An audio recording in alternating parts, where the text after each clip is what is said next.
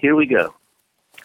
West Hills Friends is a Quaker meeting in Portland, Oregon. You can find more information about our community at westhillsfriends.org. As a Quaker community, we encourage everyone to share from their hearts, especially as it pertains to God's leading in their lives. These words are shared into a community that values the opportunity to respond and dialogue about what is said. The responses and dialogue are not included in this recording. The views expressed in this content are solely those of the original contributor and do not necessarily speak for the entire West Hills Friends community.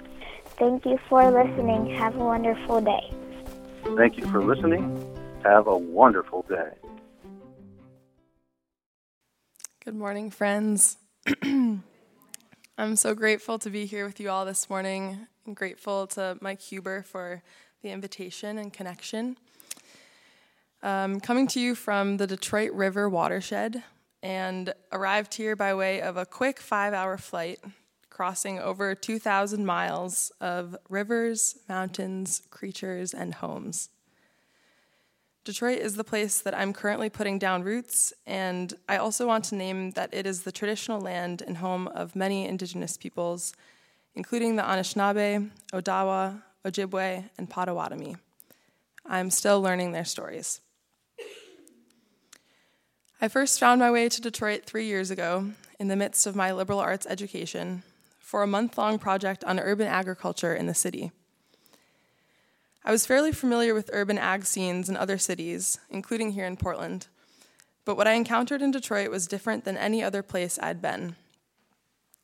When I asked folks there about their motivations to farm or garden, the most common response had more to do with survival than anything else, because there was such an extreme lack of grocery stores and public transportation in the city. Detroit was, and still is, devastated by decades of rampant racism, predatory capitalism, and governmental corruption. I knew theoretically that these systems we live in do not work for everyone, but I admit that Detroit was the first place I'd been in where it felt like the veil was lifted enough to truly see and experience it for myself. So, after a couple years away from the city to finish school and serve an incredible year in Quaker voluntary service, I moved back to Detroit this past September, without a job, but with a deep and urgent sense of spirit calling me back to that place and community. Living inside of what one friend calls the belly of the US empire beast has continued to both disturb and transform me. Perhaps most unexpectedly, at least to me, my time in Detroit has given me a context with which to understand the Christian tradition I was brought up in, which I felt so distant from for so long. This past fall, I audited a class at Detroit's Ecumenical Theological Seminary, taught by a prolific Detroit activist, poet, and theologian named Dr. Jim Perkinson. I'd heard great things about the professor, but I honestly wasn't quite sure what I was getting myself into. I remember arriving on the first day of class and Jim asking someone to pray us in, and thinking to myself, oh gosh, I'm definitely not in public school anymore. And I have to say that up until then, I'd never been a part of a class that even referenced the Bible in high school or in college. I hadn't owned one since probably my fourth grade First Communion, and I generally felt allergic to phrases like Bible study or theology.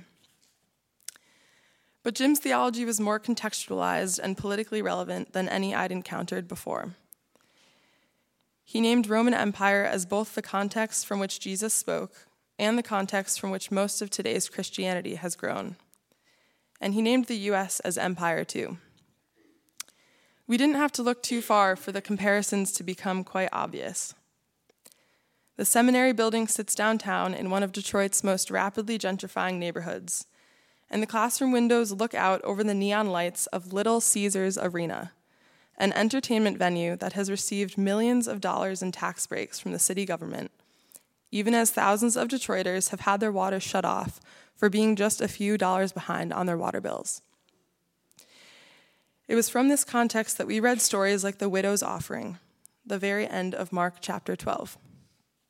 This story goes Jesus sat down opposite the place where the offerings were being put and watched the crowd putting their money in the temple treasury.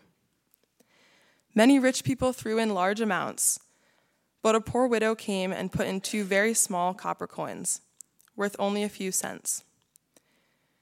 Calling his disciples to him, Jesus said, Truly I tell you, this poor widow has put more into the treasury than all the others. They all gave out of their wealth, but she, out of her poverty, put in everything, all she had to live on. I had always heard this story interpreted as a parable, with the widow being painted as an example for all of us in her total humility and devotion to God and to the church. But under the neon lights of Little Caesars, pun not even intended, the story took on a new meaning.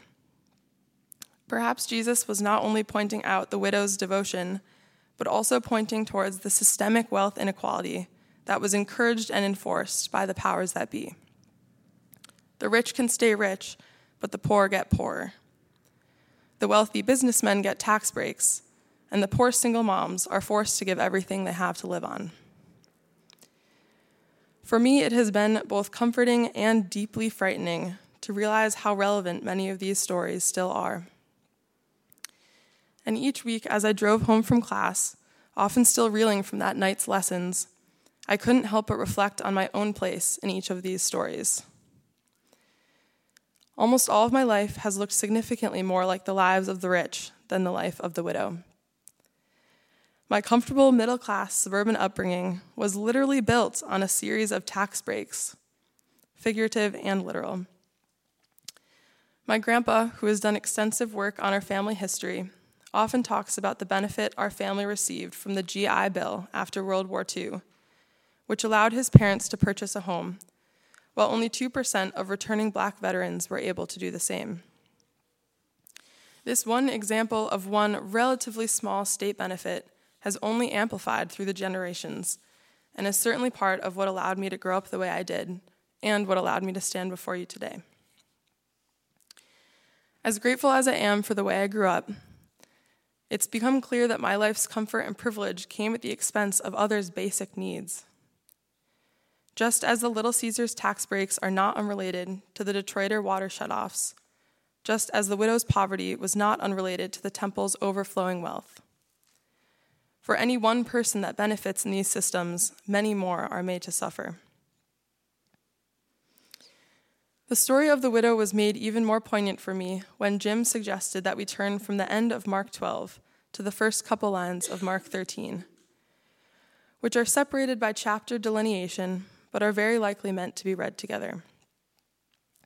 Mark 13 begins As Jesus was leaving the temple, one of his disciples said to him, Look, teacher, what massive stones, what magnificent buildings. Jesus replied, Do you see all these great buildings? Not one stone will be left on another, everyone will be thrown down. Interpreting Mark 12 as I did before, how, much, how might the rich perceive this news? How might the poor? And here today, what are we to make of this? What am I to make of this as one who has benefited from these magnificent buildings, these massive societal institutions? Would I actually be prepared to celebrate their collapse? Or would I continue to hold on in fear of losing the privileges they have granted me? These are the questions that I'm sitting with in Detroit. And I think often of the words of another Detroit activist and writer, Tawana Petty. She said, No one deserves to live in this world we are living in now. No one. We all need to admit that we have been dehumanized. We all need to admit that we have not been functioning as full humans. Part of beginning to function as a full human for me has looked like learning these old, old stories and beginning to share more of my own. I've started working for a small print magazine called Geez, which shares stories and art on contemplative faith and cultural resistance. Across the street from our office, we regularly hear the sound of new construction, where luxury apartments are rising up from the ground as if in fast forward motion. If there's a part of this story where these magnificent buildings will be torn down, it doesn't seem like that's happening quite yet. But in the meantime, we who sit across from them have choices to make every day. As a radical rabbi counseled us all those years ago, will we choose to be on guard? Will we choose to resist the gentrification and corruption in Detroit and around the country, even when this resistance comes at the cost of our own privileges and comfort? Will we choose to listen to and share stories from the margins, even when they feel full of anger or despair? Will we choose to name ourselves as the less desirable characters in these stories and be honest about our truths, even when they are not so pretty? We pray to let the Spirit guide our choosing. We pray to be held in the tension. I know that many of you hold these same tensions, and I invite us to spend some time now holding them together through these queries. What stories do you situate yourselves in, and whose stories are they? What stories do you situate yourselves in, and whose stories are they? What would you have to let go of to truly celebrate the dismantling of oppressive systems? What would you have to let go of to truly celebrate the dismantling of oppressive systems? And what would you have to gain?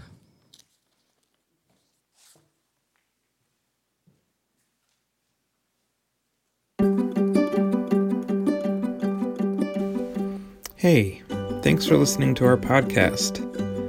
We're really happy that so many of you are finding it to be helpful and as a way to stay connected with what's going on with us here at West Hills Friends. If you'd like to stay connected with us in other ways, we have a couple options for you.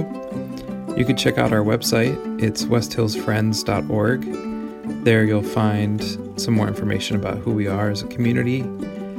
You can also follow us on Facebook. We have a Facebook account by just searching for West Hills Friends. You can also follow us on Instagram. We have a Instagram account with uh, the name West Hills Friends. So we hope that you'll get connected with us in other ways. And again, thanks for taking the time to listen to this podcast.